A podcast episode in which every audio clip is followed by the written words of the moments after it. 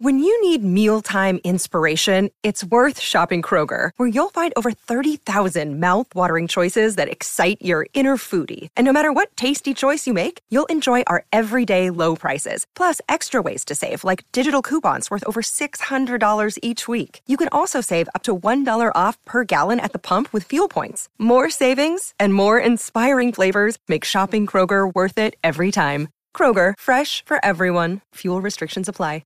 Hello, it is Ryan, and I was on a flight the other day playing one of my favorite social spin slot games on chumba casino dot com. I looked over at the person sitting next to me, and you know what they were doing? They were also playing Chumba Casino. Coincidence? I think not. Everybody's loving having fun with it. Chumba Casino is home to hundreds of casino-style games that you can play for free anytime, anywhere, even at thirty thousand feet. So sign up now at chumba casino dot com to claim your free welcome bonus. That's chumba casino dot com and live the Chumba life. No purchase necessary. V G W. Void where prohibited by law. See terms and conditions. eighteen plus.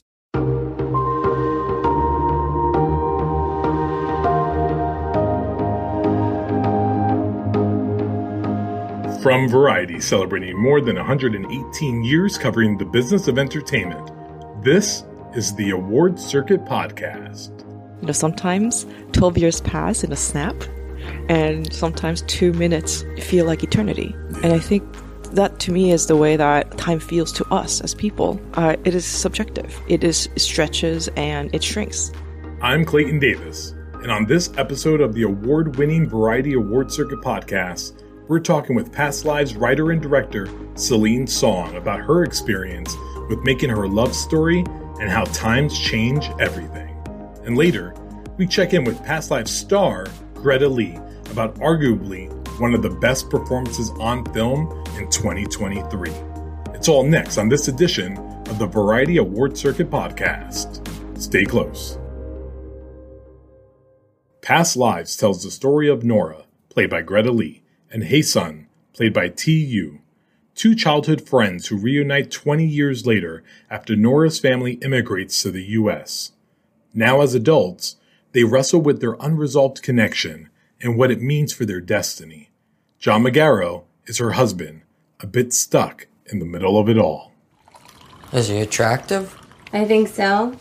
He's really masculine in this way that I think is so Korean. Are you attracted to him? I don't think so. I don't know. I mean, I don't think so. He was just this kid in my head for such a long time. And then he was just this image on my laptop. And now he is a physical person. It's really intense, but I don't think that that's attraction. I think I just missed him a lot. I think I missed Seoul. Did he miss you? I think he missed the twelve-year-old crybaby he knew a long time ago. You were a crybaby? Yeah. Most of the time, he'd have to just stand there and watch me. When is he leaving again? Past Lives writer and director Celine Song handles the delicate themes of love and destiny surrounding the Korean Buddhist concept of in-yun, the connection, fate, and destiny of two people. However, the South Korean-Canadian playwright had her own revelation while making her directorial debut. I recently spoke with Song about her experience making the movie, including its heartbreaking final scene. We began by discussing where the idea for Past Lives came from. To me, the uh, you know, I've been working as a playwright for ten years. And so uh, what I really uh, learned when I was making my first movie is that the things that I um, do in theater, which is story, character, dialogue, blocking, things like mm. that, those are actually the things that I expected of a film director to do. Mm. So to me, the transition was so much more about um, changing mediums and mm. the way that we were Uh, with the way that I was having to uh, change the medium was really uh, more about uh, thinking about time and space differently, because the time and space in theater works very differently than time and space in in film. Uh, in theater, it is uh, time and space is figurative, um, and in film, it, it is seen literally. It is seen and heard uh, literally. So to me, that really was the biggest transition through all of it. When it comes to, like, for example, working with actors, my amazing actors, um, the the rules are the same. It is about um, finding the most uh, alive uh, performance you can, um, given given the all the constraints and all the uh, you know, like we were saying earlier, it's like, you know, on set, it's like, you know, you're always running out of time, you know? and, um, and, and as a playwright and, you know, w- watching the film, like you, you, you start playing with different versions of it in, inside your own head. As a, as a viewer, I'm I'm playing around with it. And I wondered, I was like, could this be a play? Like, could could could I see this on stage? And I was like, yeah, you could. Like, you, you can totally do something like that. It, was there um different versions of this, or, or was it always a movie? Like, even part of me was like, is this like a limited series, full season, like growing up, you know, all the way beginning to end? Same story, just uh more detail. Was that ever possible? I think uh, for me, no, because I think it was always meant to be uh, done cinematically, mm-hmm. because it, first of all, needed the kind of visual storytelling that uh, film uh, affords. Mm-hmm. And it also, uh, and a part of it is that, you know, like uh, Seoul and Seoul in Korea and New York City in, in the U S, like those two cities need to feel like they're, you know, crashing into each other in this mm-hmm. film, and they have to coexist, and then they have to be so completely different and the same. Mm-hmm. And I think that those contradictions when it comes to uh, locations was such an important part of this film. Like, finding locations was really mainly what I uh, did working on this film, right? That's, and, a, that's a whole separate Oscar category that needs to come soon. Know. Especially the, the place where uh, the kids stand in Seoul um, when they're at the park um, and the moms are talking, the... the God, the stat, the st- like yes. the figurine. Yeah, like, yeah. Uh-huh. We're, you, how long did it take to find that? Well, I think that place in particular, uh, because what I'm trying to do is uh, reverse engineer what uh, childhood was like in Korea. So, mm. because we shot everything in New York City, and then we went to Korea, and we prepped it there, and then we shot uh, everything in Seoul. Mm-hmm. So, because of that, I was reverse engineering um, uh, childhood memories. So, I had already sh- we had I already shot the Madison Square Park. Okay. And from there, um, from there, we're, I'm actually trying to uh, find a, a piece of this museum that actually uh, kind of has a conversation with this s- shots in yeah. Madison Square Park. So it was kind of a thing where I found a location connected to oh. uh, what they would then run into in their adulthood. So you're just a lucky little debut director is what you're saying. Well, you know, you just go... Actually, what I was thinking, I was actually at that museum because I was actually more interested in the singing man, mm. which is the uh, the man uh, when they're hanging out uh, in the museum in childhood and during their date.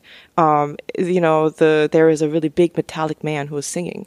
And that's the reason why I wanted was interested in that uh, museum, because also that museum is one of the only museums that um, is, is remains the way it is since the nineties. Yep. So I was interested in the museum, and then I was just looking through their catalog, and then I found this uh, sculpture, and then I was like, "Oh, this is how uh, where they should uh, play," because that sculpture uh, looks like uh, two uh, people.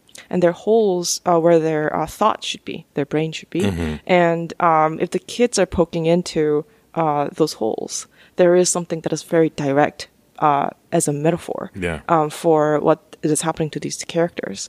And because this uh, this particular artwork is so close to the um, parking lot, so if you were to move, you know, so the framing that shot was just a smidge to the right, literally like one inch. It would be uh, the parking lot. Just a Buick. Um, just just like- a straight up Buick. So, you know, in that particular shot, it was more about, you know, like making sure that we don't get the parking lot, you know? That's a um, uh, shout out to cinematographer uh, Shabier, like just knowing uh, how to just stay still.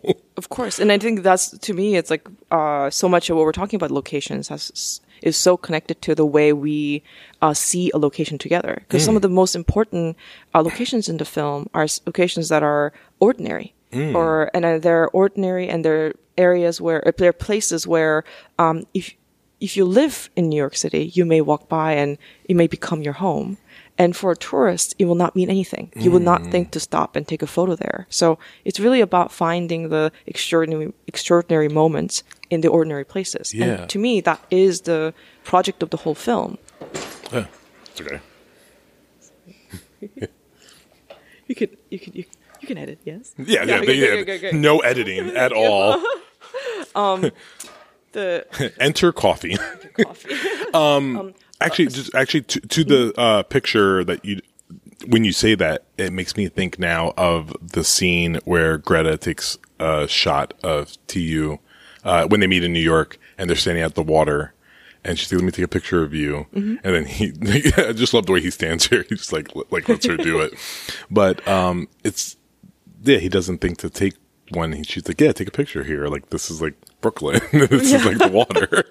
Well, I think uh, that's the thing. I think that's yeah. to me the whole project, because of course these locations are ordinary, but then they uh, have extraordinary meaning to the people who uh, live there and yeah. have had Uh, moments there. Yeah. And similarly, that's also true about their lives, right? They're just moments in their lives. Um, you know, the whole film is trying to capture the moments in their lives where even though they're uh, three or- ordinary people, and to an outside viewer, you may think that they're not going through anything extraordinary. Yeah. But because of uh, the subjectivity of the characters, some of these moments are uh, massive. Like the two minutes that they're uh, waiting for the Uber, for example. Oh, yes. And it's meant to feel, it's meant to feel like eternity, right? And that's truly the, at the heart of how I wanted to uh, move time in the film, mm-hmm. which is that, you know, sometimes twelve years pass in a snap, and sometimes two minutes uh, feel like eternity. Yeah. And I think that to me is the way that uh, time feels to us as people. Mm-hmm. Uh, it is subjective. It is it stretches and it shrinks. Too. I love the way you, you, you put that. And I and listen, I'm gonna. I, I don't like to do this to the directors, but I'm gonna do this to you right now. You're gonna um, you're gonna settle a competition between me and my wife about this movie, because we have two very big different interpretations, which is uh, a big hallmark of a great filmmaker. Um, for me, I describe it like this. Six, like the Sixth Sense level twist. It's that John Magaro is not the villain. Like, like it's the twist of the movie. It's like he's he's not evil. He's actually a delightful man, and you, your heart breaks for him. My wife watching it, she was interpreting it. She was like, "This is almost abusive." Like, it, like she feels like bad for him that she he, that he's being put through this ordeal so she can, you know, settle like a feeling inside her from like, you know, put something to bed from like a long time ago. And we were having a hot debate about it, and I was like, you know, not not every couple's the same. Like for us, that would not work. Like if I came in, I was like, listen, my old girlfriend from when I was a kid is going to come around. She'd be like, uh, yeah, no, she's not coming to the house. But I was like, but for everyone else, it's just it's it. People are different, and I wanted to know where the inspiration of that setup came from, um, and then how you've handled those different interpretations of it. Because, you know, there are people like me who see it as a straight up love story, that it's not, but love stories don't mean that they end up together in the end, or that they should be together in the end. It just, you know, they were, it was a beautiful love story when they were kids, and then now it's, it's not. But can you talk a little bit to that? Yeah, well, I think that, you know, to me, uh, I think w- exactly what you're saying when it comes to uh, every relationship is completely different, mm-hmm. right? So I think in this situation also, I think it would be one thing if uh, uh, Nora and Haesung were uh, proper exes. Mm-hmm. They held chil- they they held hands as children. Mm-hmm. They had a bit of a pen pal over Skype, yeah. you know, relationship. They never kissed. They nothing ever, you know, really happened. And uh, the possibility is something that was uh, uh, left in that corner in Seoul uh, when they were children. Mm-hmm. So when we flash back at the end of the film uh, to uh, the two of them in childhood, uh, I wanted to light it in the dark, because I wanted to imply that the kids have been waiting for twenty-four years to get this goodbye. Mm-hmm. So this movie is about getting the goodbye that both mm-hmm. of them deserve. Because when they, uh, when Nora immigrates as a child, as a twelve-year-old, um, they're meant to say uh, goodbye at that moment. They but don't. The pro- yes, exactly, because you're you're too young. You're too young to know how to say goodbye. So the movie is actually uh, so much less about um, who's going to get together with whom and and uh, who's meant to be with whom. It's more like, well, actually, Um, this goodbye that they were owed as children, and it's not just a goodbye to a person, it's goodbye to a country, goodbye to a language, goodbye mm. to a part of herself, goodbye to the twelve-year-old self that uh, Nora was. Oh. And they're actually getting to say goodbye in that moment. So to me, what's, what was, of course, important about, more than anything, what I wanted Arthur to be is, uh, is, is again, not a villain. Yeah. Not- because the thing is, like, Arthur, I don't expect when Arthur enters the film. When he walks into the film, I don't expect anybody in the audience to root for him, yeah. right? Because so far, for the first um, hour or so, yeah, it's just... I, honestly, it's even less. It's like yeah. forty minutes of the film. It's you're actually um, going to uh, uh, feel connected to the relationship that uh, Nora and her childhood sweetheart Haesung have. Mm-hmm. So when Arthur comes in, who's very much a, a the third person in this. Uh, in this relationship, he, he is going to, I don't expect anybody to root for him and be on his side. Yeah. But the th- truth is that, like, the thing that, you know, John Magaro and I have been, uh, per- have pursued for this film is that, um, well, he's going to fight for his life in this movie, right? He's going to fight back. He's going to show up. And the way that he's going to fight back is to be, um, again, not a jerk, mm-hmm. but also somebody who's capable of uh, deep love and understanding. And uh, total care. Because yeah. the thing is, like, you know, the masculinity in this movie is uh, very important to oh, me. Oh, I love that you said it. Thank yeah, you. It's so important to me yes. because to me, it's the masculinity that I love. It's the masculinity yeah. that I uh, I want to see, uh, see depicted because it's the masculinity in the in the men that I love in my own life. Uh, I think the way he more... is wrapped around her in bed. I was talking about this with Greta. I was like, because why her performance is so profound is I, I told her, I was like, you're doing so much physically that I think untrained eye, you think like, like, you know, if you're not a cinephile, you're just watching, you're like, oh, it's a, it's a woman like just walking around moving in a, in a film. But she does so much physically with her body language. And in bed, when he is wrapped around her and he has his leg straddled her, which my wife said to me at the moment, she was like, I would die. If like, she was, she was, she just hates like the bed cuddling yeah. thing. So I was just like, whatever. Um, but we were sitting there and then I was like, but this is, it's almost like a role reversal, but not so blatantly like obvious, like she's a man, he's a woman. It's just, it was just a different take on a relationship that we don't see a lot. And it's not that like he's weak. It's just that he loves, like, he, you know, he loves her mm-hmm. so much. Yes. And the heartbreak, that's a, this comes Sixth Sense level twist when he's like, you know, pouring his heart out. He's like, I don't think, uh, I'm enough for you. And, uh, I'm like paraphrasing it terribly, but mm-hmm. we get really choked up in bed. It, it's, it's so, you don't see that a lot in movies. You don't see that someone really feels inadequate, but not inadequate because like it's an abusive relationship, but like I think feels like, you know, I, I I'm gonna spend the rest of my life trying to amount to the man I know you deserve and want. Well, to me, I feel like the, even the language of inadequacy is mm. uh uh this uh. I think a complete misunderstanding of what masculinity is, mm. because to me, um, what I what I think what, what I personally consider masculinity is this, actually the internal strength to uh, put aside um, what they themselves need, because the person that they care about, person that they feel they need to uh, uh, be on the side of or mm. and to protect, um, needs something. Right. So, because it's like, I don't think it's true that our Arthur in the film and then the work that John and I were doing uh, with Arthur is that like he does not care or he's okay with it. He's fine with it. The oh, truth yeah. is that he is um, he is feeling everything that you can possibly feel, yeah. knowing that not only that this is just another uh, guy, because this is somebody who it's because it, to me, I don't want to fall into the language of like, oh, it's it's this is a man, it is another man. It's more like, well, the truth is that this is somebody who holds a key to his wife that he's mm-hmm. never been able to have. And it's not a fault of anyone.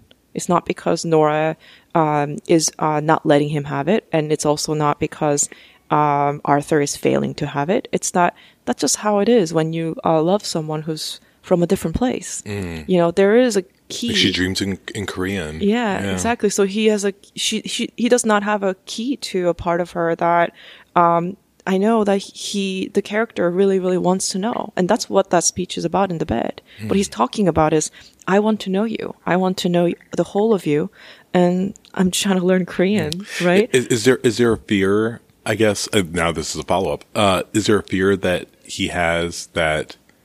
Um,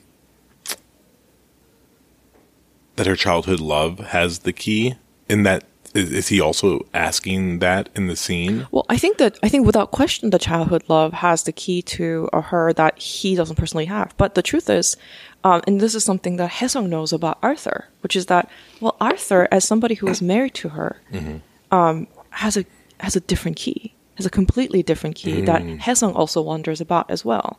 So near the end in the bar, when it's just the two men and they're talking about. Um, Uh, how they are in-yun, which in-yun yeah. is a concept, of course, uh, about uh, the kind of uh, uh, ineffable uh, feeling that we have, mm-hmm. uh, feeling connected to each other that feels like we've known each other for many lifetimes, and that's what in-yun is.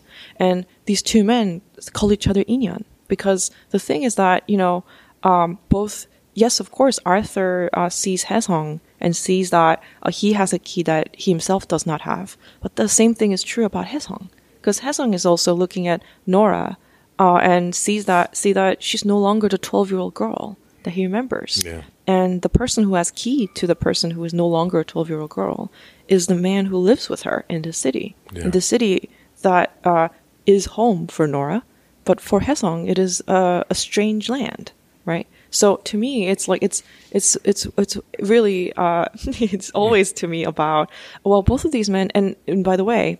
When these two men see that the other guy has the key to her that they themselves do not have, uh, the thing does, that does not happen is Haesung doesn't start, you know, punching uh, Arthur, and Arthur doesn't start, like, you know, tackling Haesung. Yeah, yeah. What happens to them is that they look at each other and they say, well, actually, it is just a fact of life that uh, only together are we going to, do we have the, the, the keys that unlocks all of this one woman. Mm. And uh, instead of um, being resentful, being awful to each other, they're saying it's like, I'm so glad you're here. Yeah, I'm so glad you're here because I know she needs that.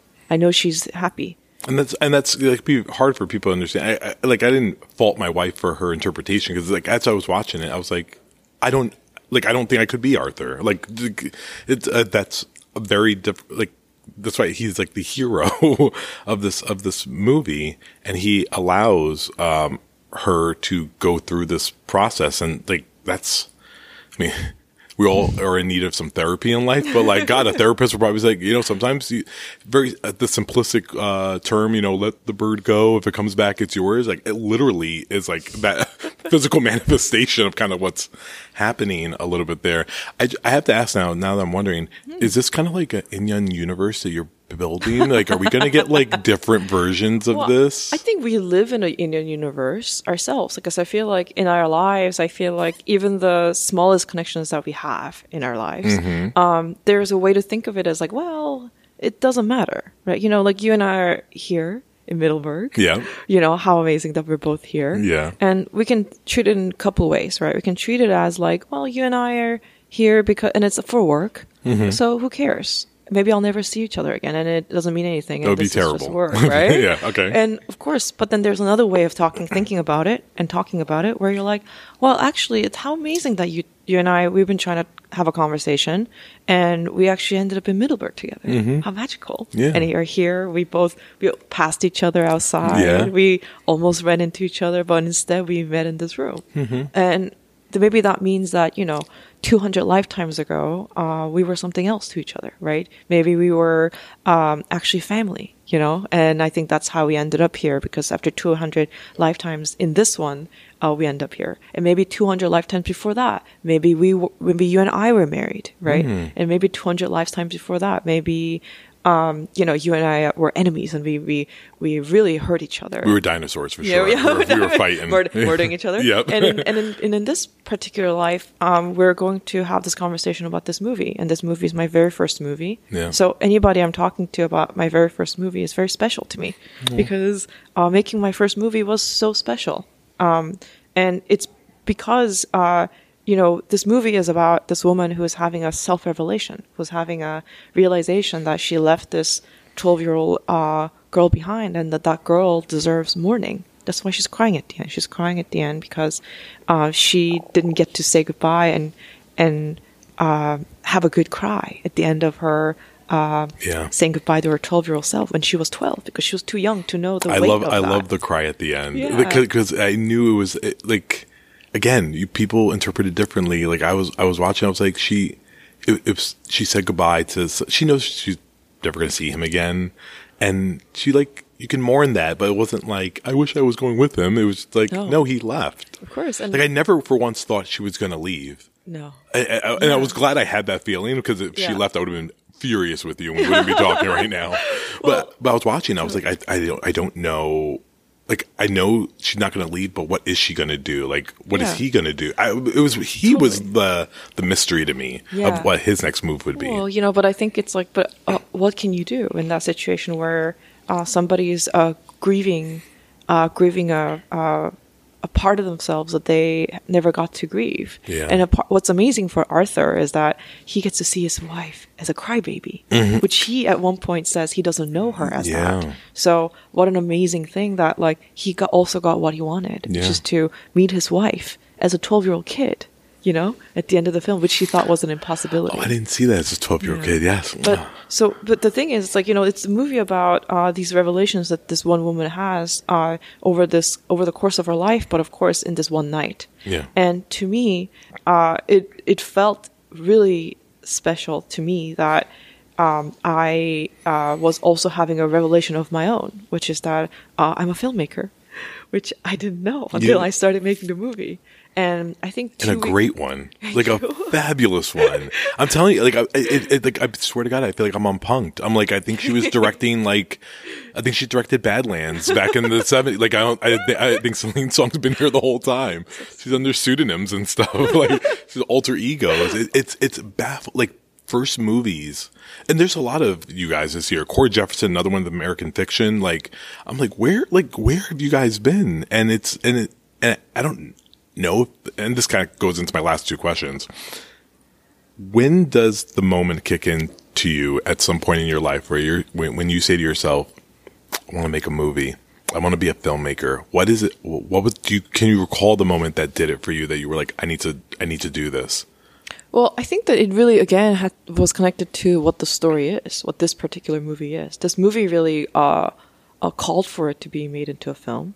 Uh, and I uh, wrote the script, uh, not sure if they were going to uh, let me uh, direct it or even make the movie, right? Because mm-hmm. that's the truth of it. It's like, yeah. that's the thing about uh, writing an original script that is, uh, you know, a spec, yeah. right? When, when I'm writing this spec, there is a very real thing where I'm, uh, you know, so when I was writing this script, uh, Final Draft didn't support uh, the Korean alphabet. So I actually wanted to write the script bilingually because, of course, it's a bilingual film and it's about a bilingual woman.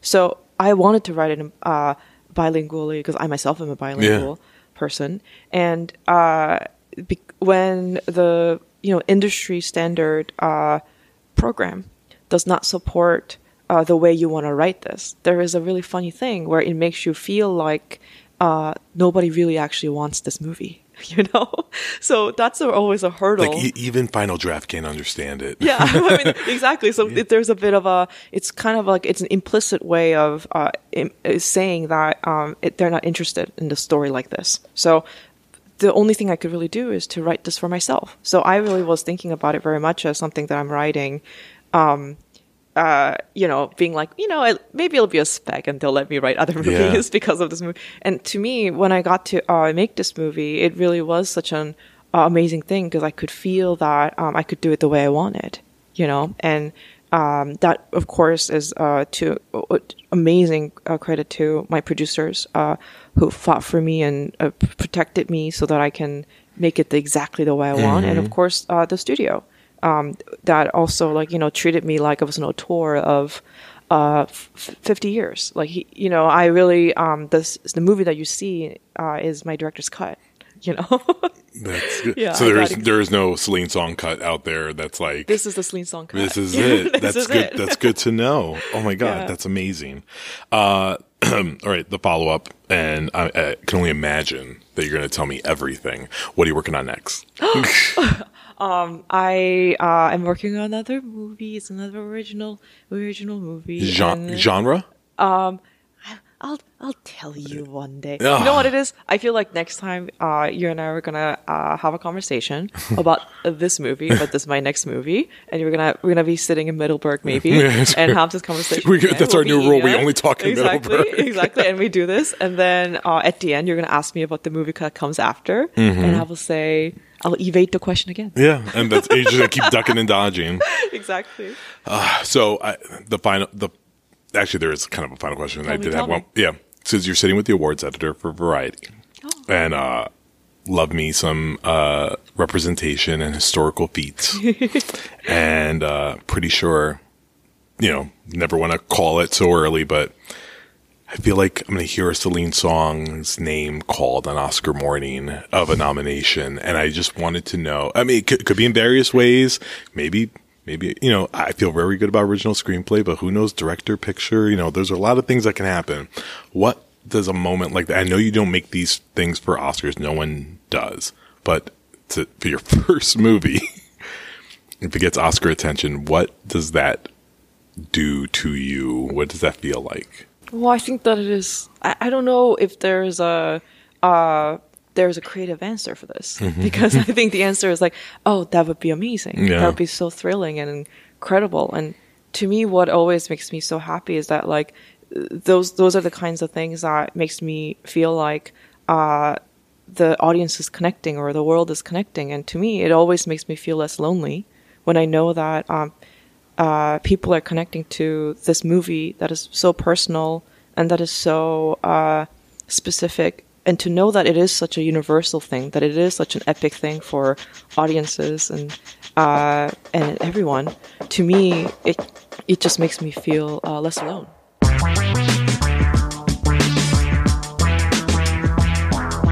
That's Past Lives director and writer Celine Song, and after the break, we talk to Past Lives star Greta Lee. From Los Angeles, this is the Award Circuit Podcast.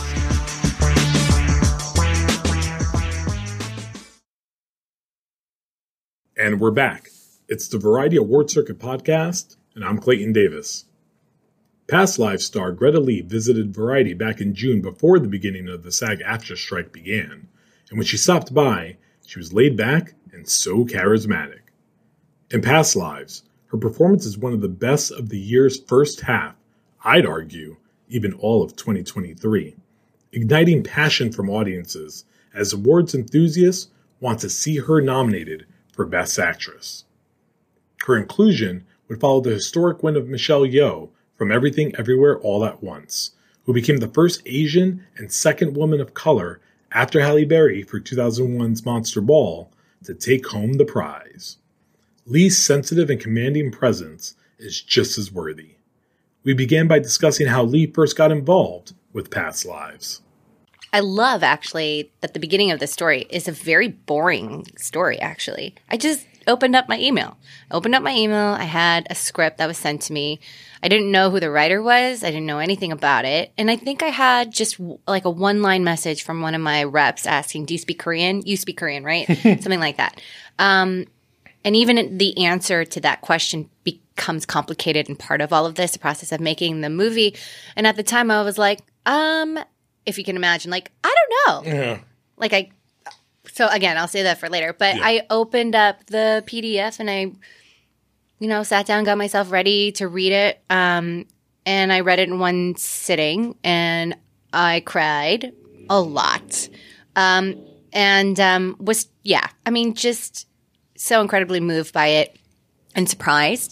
It was really different than anything that I'd read before for so many reasons. I mean, I, it was an A twenty-four movie. It's an American movie, and yet most of it was in a different language.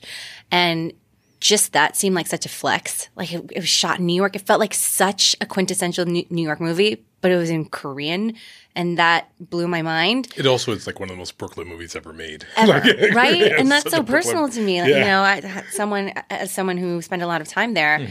um, and I saw a lot of myself in it in ways that, frankly, it was kind of uncomfortable. Like mm. it felt like very like, oh no, like, like yeah, my life, Celine Song, kind of, like, and yeah. like, oh, we're gonna show that. Like, mm. are we allowed to? Um, and I read it and. I put myself on tape and I didn't get the job. So again, a very kind of like quintessential Hollywood story. This is what happens. Mm. My job is auditioning and getting rejected. Yeah. That is the essence of my job.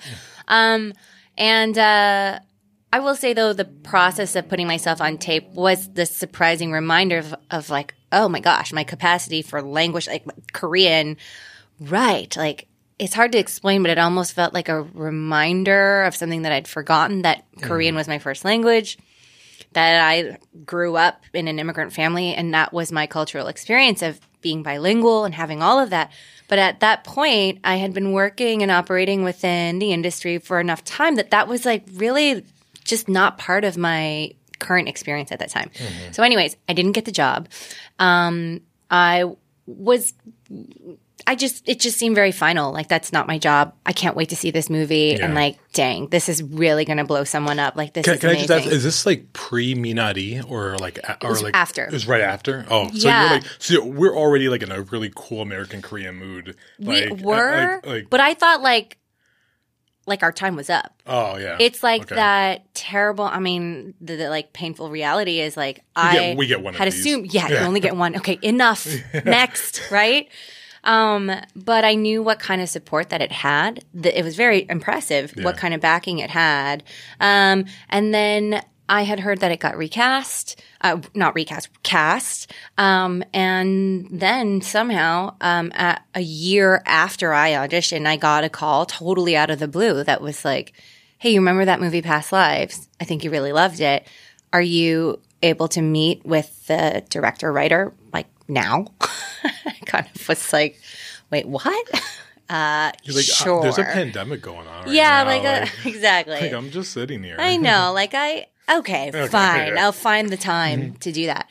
Um, and I met her on Zoom, and we read some scenes together, just the two of us. And we had this conversation that really, I mean, that was my introduction to her, the writer of the script that I was so blown away by, and then to meet her and understand who was behind it was I, was totally wild um, and unexpected. She was so um, shockingly clear and precise about exactly what she was thinking and the way she wanted to tell the movie, uh, uh, tell the story, not just narratively, um, not just tonally, but cinematically, um, and I I was totally floored by her. I was like, yeah, y- yes. um, and we connected on the on this, at the time, the dream of the movie we were going to try to make. Yeah. And then she told me I got the job,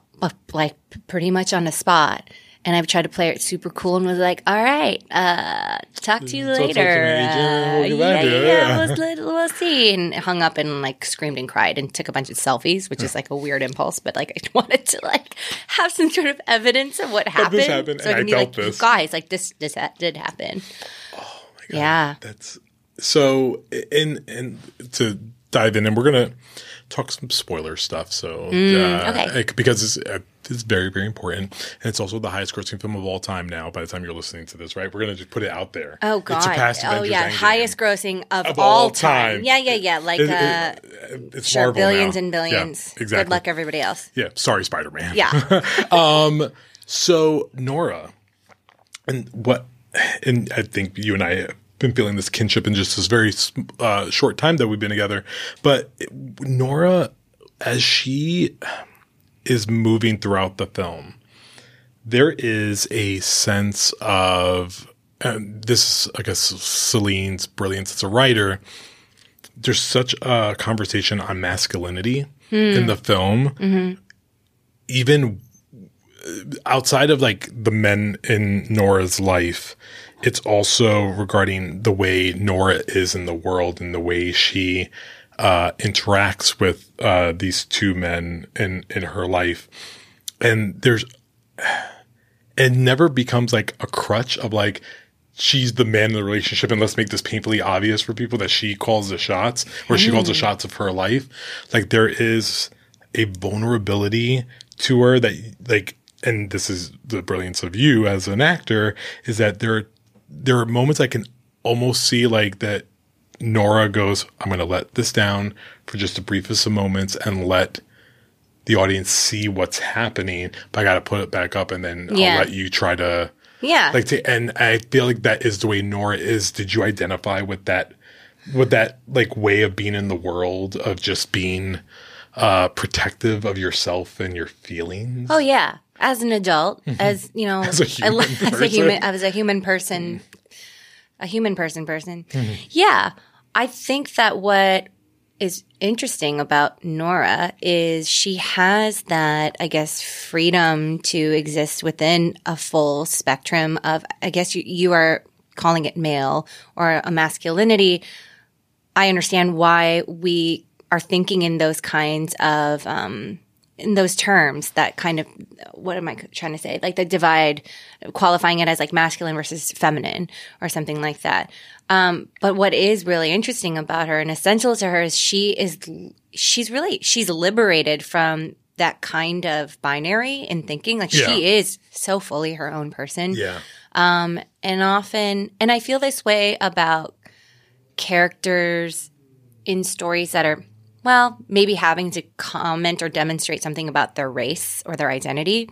There's a lot of efforting that goes into having to constantly think about, am I showing this the right, right way? Like for, you know, or to white people watching like at home, like like this is Korea, sure. Korea, and so like just like take this in for a sec, right? But yeah. like also to other Asian people, mm-hmm. you could, to is anyone else, yeah. Or is authentic? Like, am I doing this right? And that kind of um, dance and navigating that I have had to do maybe in, in other circumstances, and I know other you know performers can relate to this. It, it takes up a, a lot of like resources, time in space within a movie, and also energetically for me. And mm-hmm. the thing that was really interesting about this was that I didn't have to do that. Mm-hmm. And with the freedom of not having to do that, it opened up a lot more space for everything else that you get to see. And I was so, oh gosh, I really feel that that is where we should be heading in terms of a story like this that is sur- centered around a person who looks like me. Mm-hmm. Um, and that was really th- thrilling and, and also then challenging because maybe on some level I'd been used to kind of like, let's just give the, I don't know, the Spark Notes version of like, here is this kind of a woman. Uh, do you, uh, can you digest this? Do you approve? Is this palatable? And this was something totally different. Mm. Uh, one one of the things that moved me so much in the film, and I think this is Sixth Sense level plot twist of all time, mm-hmm. is that John Magaro is not the villain. Right. Not the villain in, in this know. story.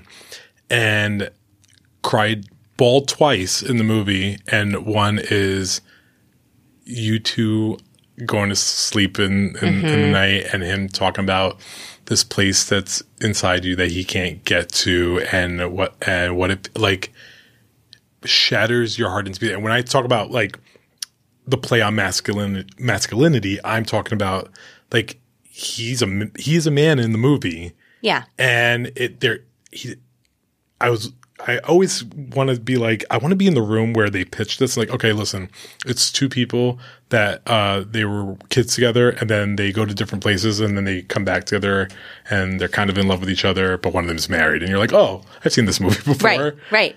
And then I'm like, I've never seen this movie before. Mm. I've never seen this. Right. I've never felt that, like, from the husband mm-hmm. character, the other man. And then it, then the movie changed. It wasn't me rooting for what I thought were the two to yeah to end up together. I was like, please, Nora, don't fuck this up. Like, I love that you felt that way. I was like, oh god, too you much. know that was that's a big part of the movie that we wanted to to make. Um, the movie lives and dies on whether or not you believe that this marriage is legitimate and whether or not you can really fight for that marriage to succeed. Um, it would have been, I think, arguably a much easier situation for Nora if she had a shitty husband. Yeah. If she had a shitty husband, she knows where she knows what to do. Yeah, it would be it would be so clear, um, and that is not the case here, and it makes it for a more, I think, ultimately more relatable situation too.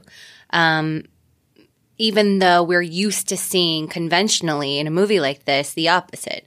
Um, so yeah, John John Magaro, he did such an amazing job, and you know it's especially since he's such a bad person in real life. Yeah, actually, so like evil. you know you know that took a lot of mm-hmm. acting to be able to portray that. The Daniel Day-Lewis of our time, man. He basically is. It's you chameleon. Know, just, it's a chameleon. Just kidding, John. Just kidding. Un- unrecognizable in the role. That's what they say. That's what the kids say nowadays.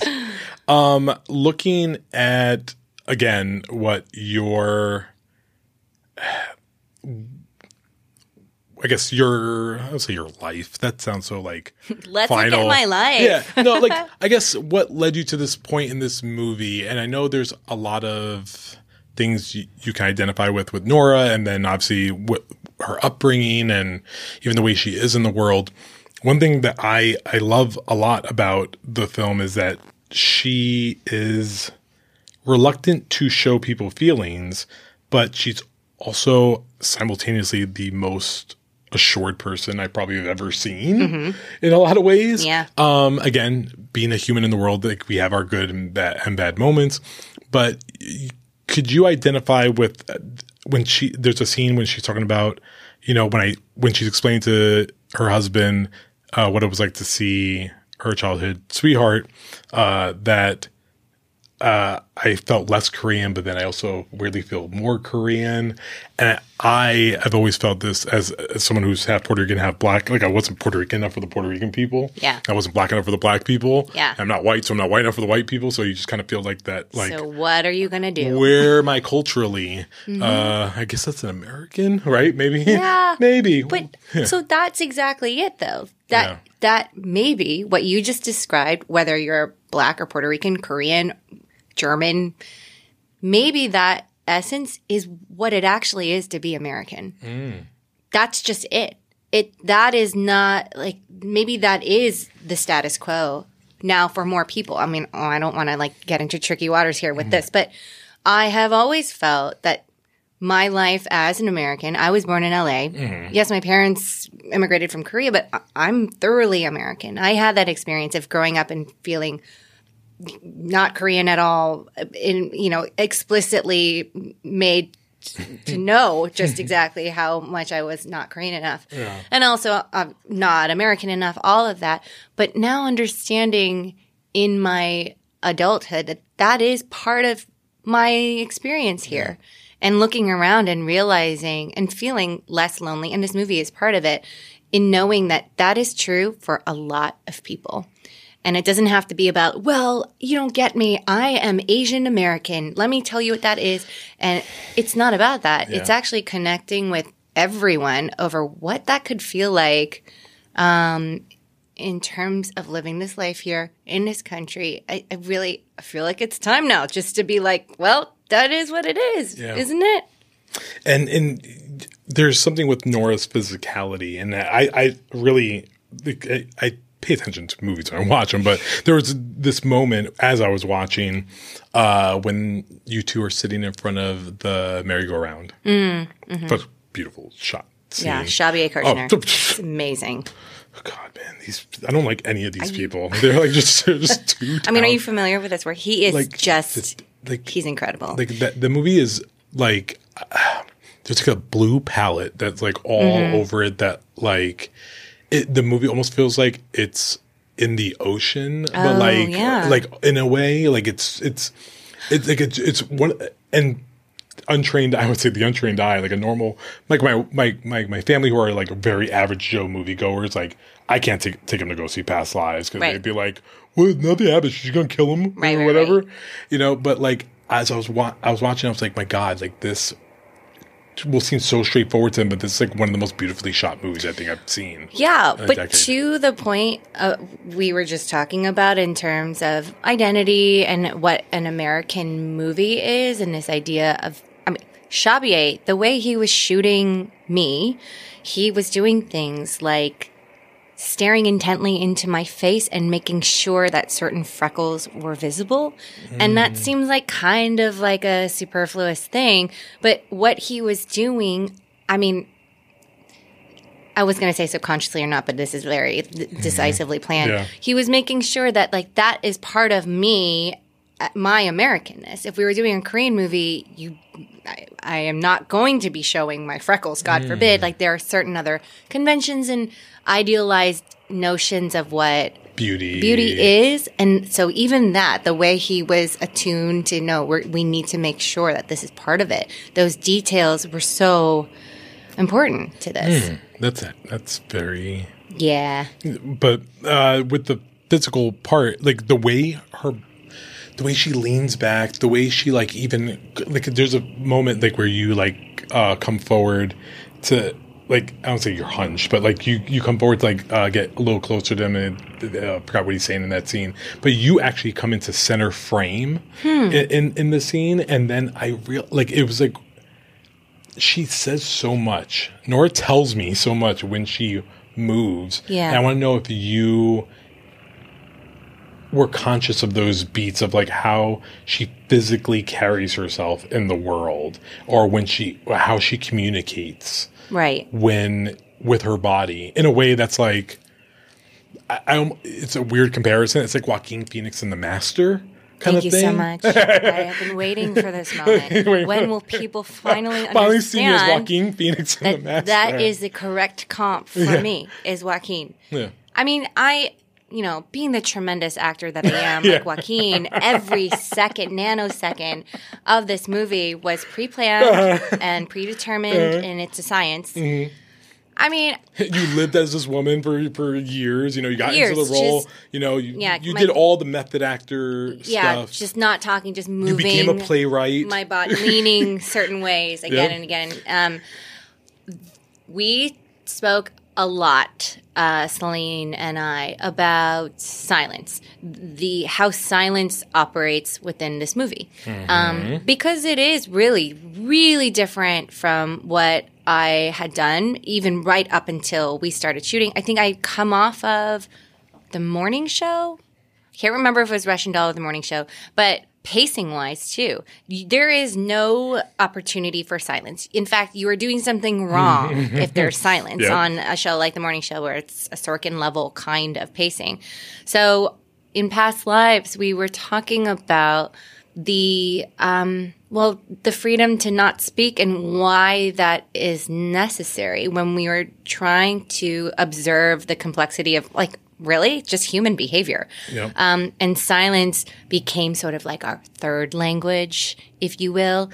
Um, I g- grew up loving musical theater. And there's this thing that I learned in college when I was studying it.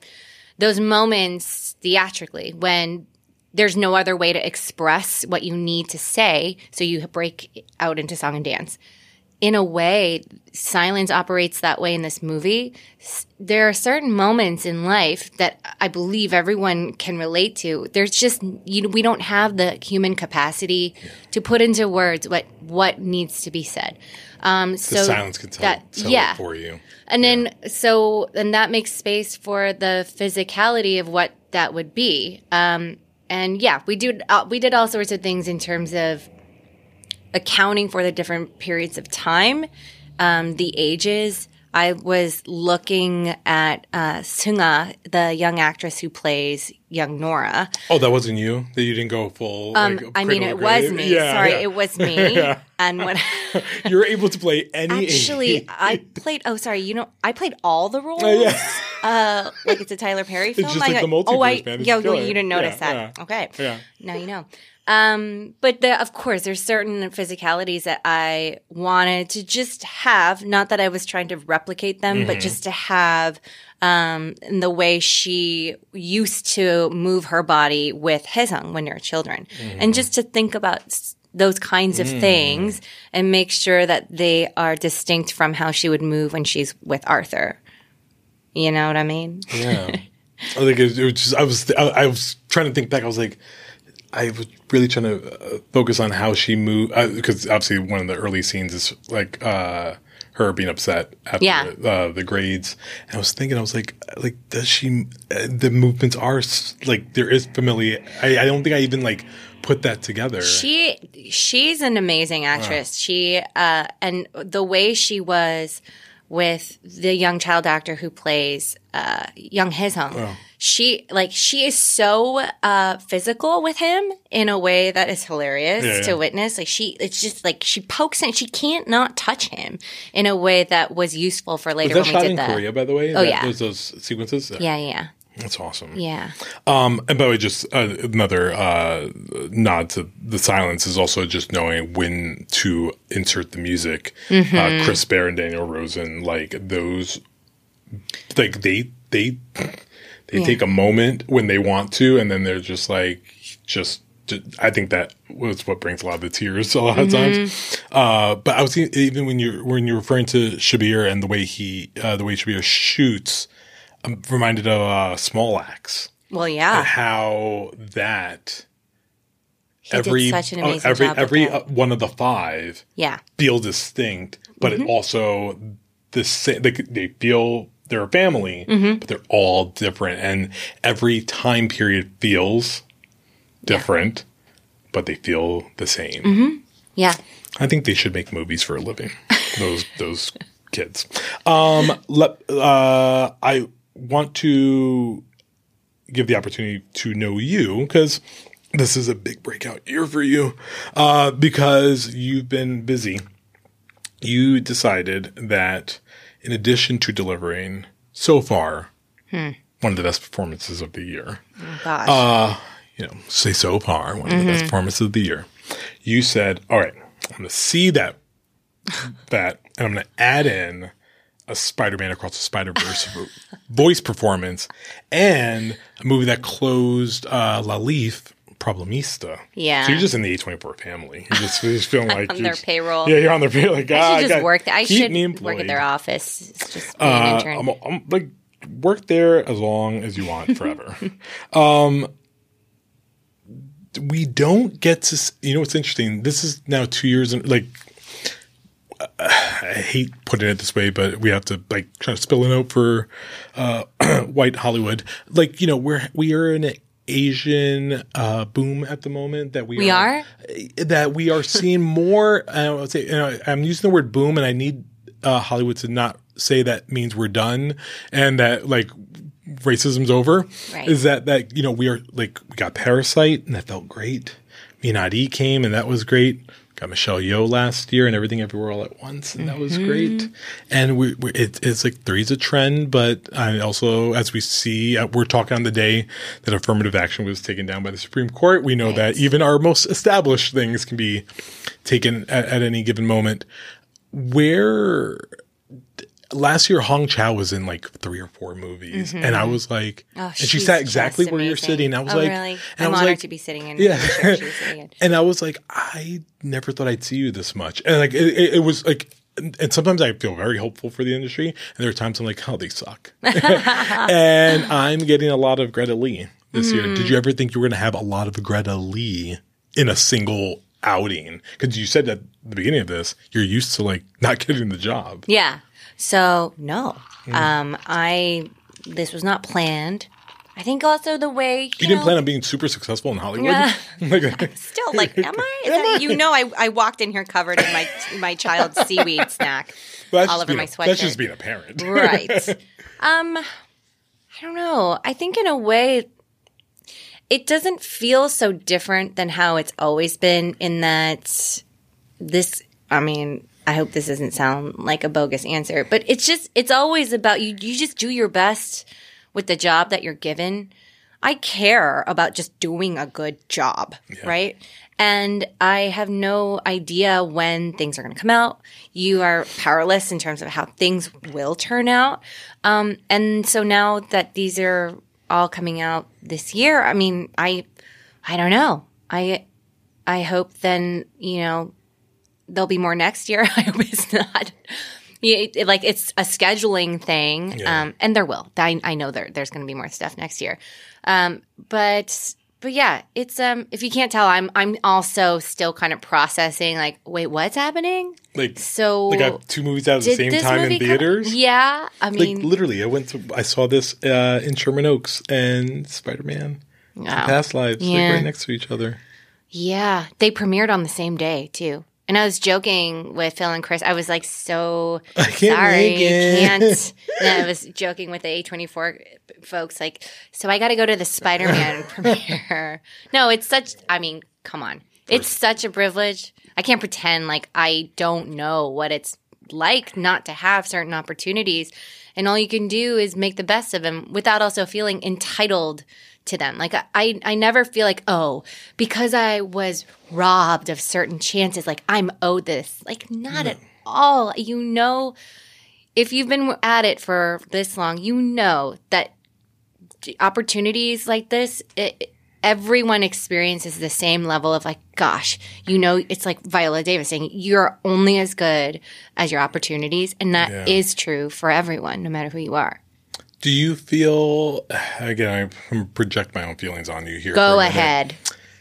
There came a moment where I started here mm-hmm. and I was like, I've tried so long to get to some, to do something like this, right?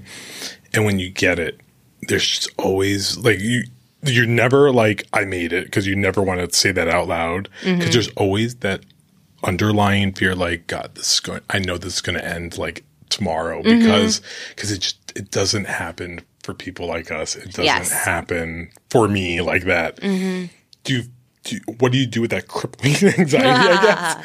And how do, uh, how do you... Therapy, how do you, uh, um, uh, martinis, yeah. and uh, pizza. I mean... Pizza from New York, right? yeah. Okay. Right, right, right, right. I, I get it flown in. Um, Please don't let me in this interview. Yeah.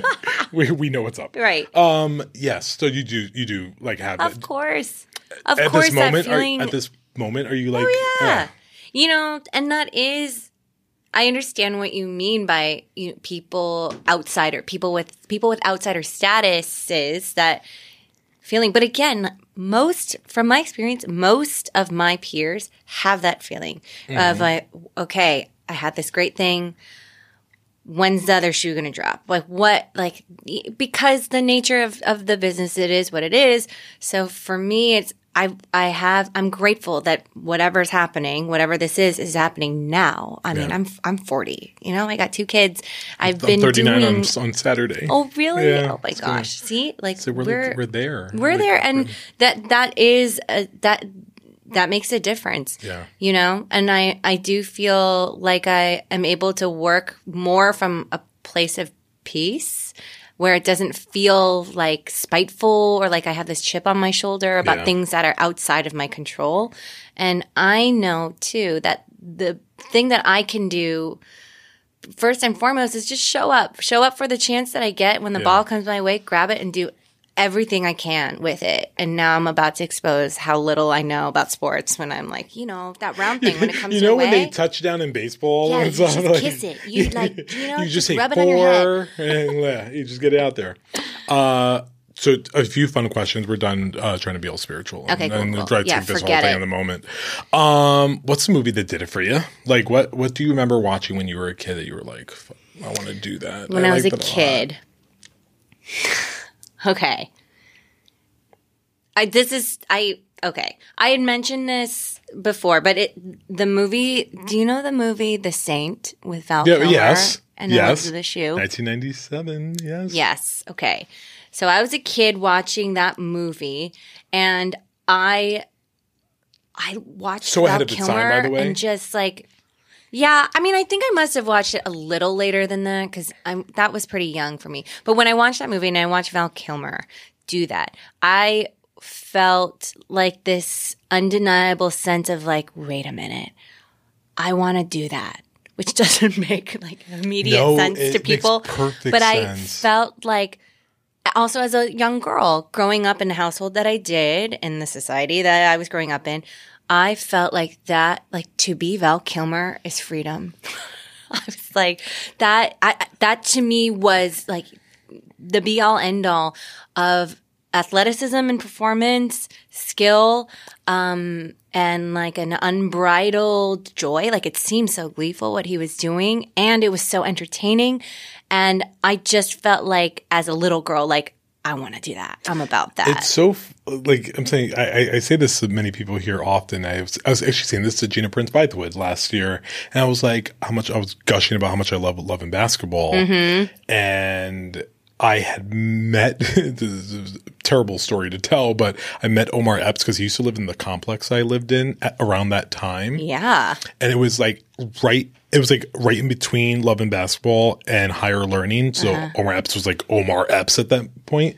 And this little twelve-year-old boy went to his apartment. Yeah. Knocked on the door and asked him for an autograph because I was like, I really liked it. I love you and Juice, blah, blah, blah. And then he like signed, like he like he looked really annoyed by it, yeah. by the way. But he like signed it. He like gave me an autograph. He said, okay, thanks. Close the door. But you don't know what your contributions to cinema mm-hmm. do for anyone. Yeah. Like, and The Saint, by the way, it's it's a Razzie Award winner. Totally. Like, like people think it's trash, and I love that movie. I'll punch people love in the it. face. You, I love The Saint. You know, I got, my husband gave me a, a D V D copy of The Saint as part of our wedding gift. Like he, like that's how much I love that movie. I love they give you a D V D copy, by know, the way, because physical media forever. I know. Uh, T V show that oh. did it for you? Um, Morning Show season one. Yeah, just on repeat, yeah. on a loop. I guess I like, I'm thinking about, I was in, in, a nineties kid, so it was, you know, Full House all the way. Um, Boy Meets World. Yeah, Wayne's World, and then a little bit more of – I said Boy Meets World, not Wayne's World. Boy Meets World. Boy, oh, Boy and then Wayne, World. But Wayne's also World. Wayne's World, as a Castilla Carrera, for me, it was seminal. Oh, I was like, oh, my God. That's my ex-wife. Is that – yeah, uh, my wife. Younger, when I was younger. Oh, your current wife. I mean, we could fight over her. So that's what she left me for you to get. Yeah, there you go. But I thought, like, that was really radical at the time. You know, she was – that was such a – she was amazing. Um, yeah, I think – it's just seeing families, American families on T V yeah. um, was a big part of my growing up, and, and also just observing like, oh, I want to be part of this, um, this like how great – it's like the sense of belonging. If you if you can be part of like the reflecting back to people of what it is to be alive, like that it is validating as a kid. Um Who do you want to work with? Who should I text and say you should hire Greta for something? There's so many people I want to work with. And I'm I'm such an actor's actor. I I love actors. I like they are. I love actors so much because for me, it just my job. I've realized is like if I'm with another actor, I don't have to do anything. I mean, that's obviously not fully true, but mm-hmm. so much of it is is just receiving, you know, the other person and listening. Like when you're first starting out, you have this idea of like, I need to go to set and prepare something mm-hmm. mega. Like I need to invent the craft. I need to show something that hasn't been seen before. And then you realize oh. time right. and time again after years, like, oh no, my job is to know my lines, know wh- where my marks are, and listen to so the you, other person. You didn't give the answer that I wanted to hear. Oh, you uh, want it? Yeah. I, it literally came to me after the movie was over because I I cast people and stuff all the time. I'm like, mm-hmm. I want you to work with this person and that blah, blah, blah. And I came out of that movie and I was like, please work with Andre Holland. Yeah. Do a love story with Andre Holland. I would lose my face. That Well, that would be amazing. I mean, yeah, okay, done. So, okay, good. Yeah, let's oh. just do that. uh, and directed by like – see, if I say Richard Linklater, it's going to feel so obvious. What about I, like – Barry Jenkins. Listen, Barry can do whatever the hell he wants. He like Barry, I tell Barry, I, I tell him, please hurry up with The Lion King, He's, so we can just get to the next big Barry. He certainly joint. can. I mean, I Beale Street. That's one. I, that's my favorite movie of the decade. I watched that movie. I want. I don't want to say it was in preparation for Past Lives, but that was such a um, prime example of love. Just pure love. Just, I cried in the opening shot of that oh, movie. So much. I'm sorry, that that I, I, I've told Barry this before. I was like, listen, I know, like, I love Moonlight. I love it. I'm, listen, I'm the awards editor, so Moonlight means so much to me in the Oscar echo chamber. But yeah. Beale Street, like, oh think, yeah, it, it changed. It changed my D N A. Yeah, like, forever. Me too. Agreed. It was great. Uh, so yeah, directed by Barry Jenkins. That's, you know, Andre's worked with him already, so yeah, mm, we'll, okay, we'll okay. find we'll find someone good. Okay. Um, and then last question, because uh, you know I have to, because the stands will be upset. What can you tell us about Morning Show season three? Okay, so it premieres. It's about. It's about. Well, okay. Uh, okay. How much time do we have? Yeah. Um. Well, so it's coming out in September. We have some new exciting additions to our cast. We have John Hamm coming in. Uh, Tig Notaro is with us. How hammy is Hamm? Oh, mega hammy. P- pretty hammy. The hammiest of hams. he is the like, like like like hammy bridesmaids or like hammy like Tag. I was watching Tag the other day, by the way. It's one of my guilty pleasures. Oh, yeah. I know it's like so yeah, problematic, yeah, yeah. but it's actually Tag, really directed good. By Jeff. Um, oh, I am Jeff. Sorry, I'm blanking on your name. But but anyways, yeah, John John is joining us as um a, a, a. It's like, what can I even say? How can I not give away anything? I'll, what I can say, it is a beast. A lot happens. I remember halfway through or towards the end doing a scene with Reese where we kind of – we were just doing that thing where we were rehashing the moment before, everything that has happened leading up to that moment, and the th- list of what had already happened halfway through felt so insane that we had like a really big laugh about it. It is so great to watch you do mental gymnastics right now to not say I'm sweating. Words. I know. It's I'm like, gonna let you up there, but I've never uh, seen someone like end yeah. up on a farm, and then like John plays a cow. There's a building, or, right? Sorry, a there's pig. a there's a building yeah, in the movie. There are several you, buildings, and we walk into. You will them. see them. Um, and what are you working on next? Is there anything you can? Is there anything you could share with us? No. Is there anything you would like to share with us? Yes, but I can't. Uh, well, we know you have Spider-Man next year. Yeah, Spider-Man's yeah. coming out, so we know that for okay, sure. So you can have that. Okay. Um. Oh, no man. Andre Holland joint. Oh, mm. Not that I know of. Mm. Although maybe we've just willed that to be. That's gonna. It's gonna be so awesome when it happens. Like, I, listen, I just need to. Let me just put this out there right now. If you do a movie with Andre Holland, yeah. and you win an Academy Award for that movie, okay. If I, if you don't then say my name, if you don't say my name yep. up there, okay, deal. Uh, like, what if I don't say anything else? I just say your just name say over Clayton, and over and over, again. And then people know. Yeah, just know that it was born here. Great. Um, I was looking. I was looking at your I M D B to see if there's anything imprudent. No, there's nothing. Okay, there's nothing. There's nothing oh, there's announced. Nothing announced. Yeah, when or, is this airing again? Or when are we? Uh, end of July. Oh, yeah. Well, no, well, no, no, no. Airing? No. No, not. Airing, like, September. Right, right, right. But, but this conversation but, but, oh, is... The, writ, the written piece will be in September. Oh, okay. But I can, okay. hold, but I can well, hold then... But I can hold stuff if you want me to, if you were going to tell me. I don't know. I don't think I can. Okay. Fine. I mean, I... That's fine. We'll, we'll, we'll talk separately. Yeah. There's some very, very... Interesting. Very exciting things. Can I just say very a couple yeah, more times? Very. There's some new. Are you doing a Bloodsport remake? Yes. I showed my friend. Shit. I showed my friend I... for the first time, uh-huh. and I was like, "Listen, man, this is this is casual American racism, like eighties racism, which I think is the most acceptable racism you can watch." Yep. Rebecca, I promise you, it's entertainment. Right. And we watched it together, and I I've never I've been watched as an adult with another adult who it's their first time, so I was ready for him like punch me. Mm-hmm. The joy. Mm-hmm. He like he was like, "Who's Bolo?" And I was like, "Stop it. He's a national treasure." Jean-Claude Van Damme is a national treasure, or he was. Yes, he was.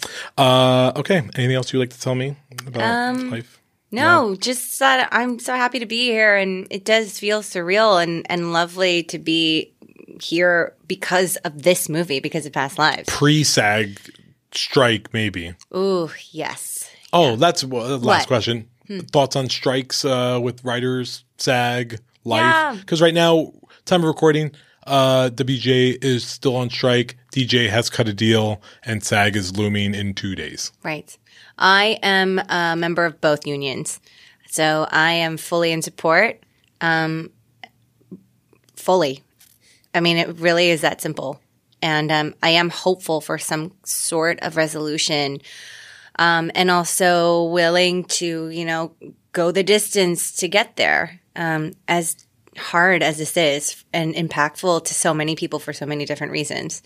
So my heart goes out to everyone, and, you know, it's like we got to keep going. Definitely true. Are you going to direct anything? You know, I like that question. I think so. I do. Um, but you have the look of like, I know what it is that I want to direct, but maybe it, is it like, do you, do you know what it is? Like, do you uh, know what you want to direct? No. No. But you know you want to direct. And that answer is something that is like an ever-moving target. I really love acting a lot. Um, and I love to write too. And I there are so many directors that I'm excited about working with that I don't know. It really has to be the right thing. You know, I don't want to do it just to like check a box at all. Like I did it, I directed. Yeah, like that's not, that's boring. Yeah. Yeah. All right. Okay. Love you lots. Love you. That's Greta Lee, star of Past Lives, not to mention The Morning Show, Spider-Man Across the Spider-Verse, and so much more these days.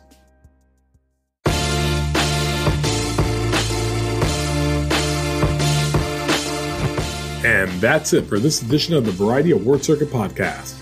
Zach Levin edited this episode and Michael Schneider is the producer.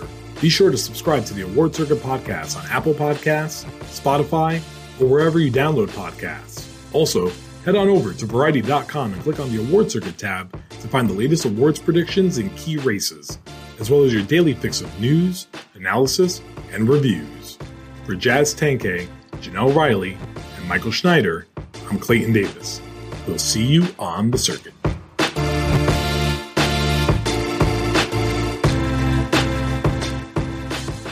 Hello, it is Ryan, and I was on a flight the other day playing one of my favorite social spin slot games on Chumba Casino dot com. I looked over at the person sitting next to me, and you know what they were doing? They were also playing Chumba Casino. Coincidence? I think not. Everybody's loving having fun with it. Chumba Casino is home to hundreds of casino-style games that you can play for free anytime, anywhere, even at thirty thousand feet. So sign up now at Chumba Casino dot com to claim your free welcome bonus. That's Chumba Casino dot com and live the Chumba life. No purchase necessary. V G W. Void where prohibited by law. See terms and conditions. eighteen plus.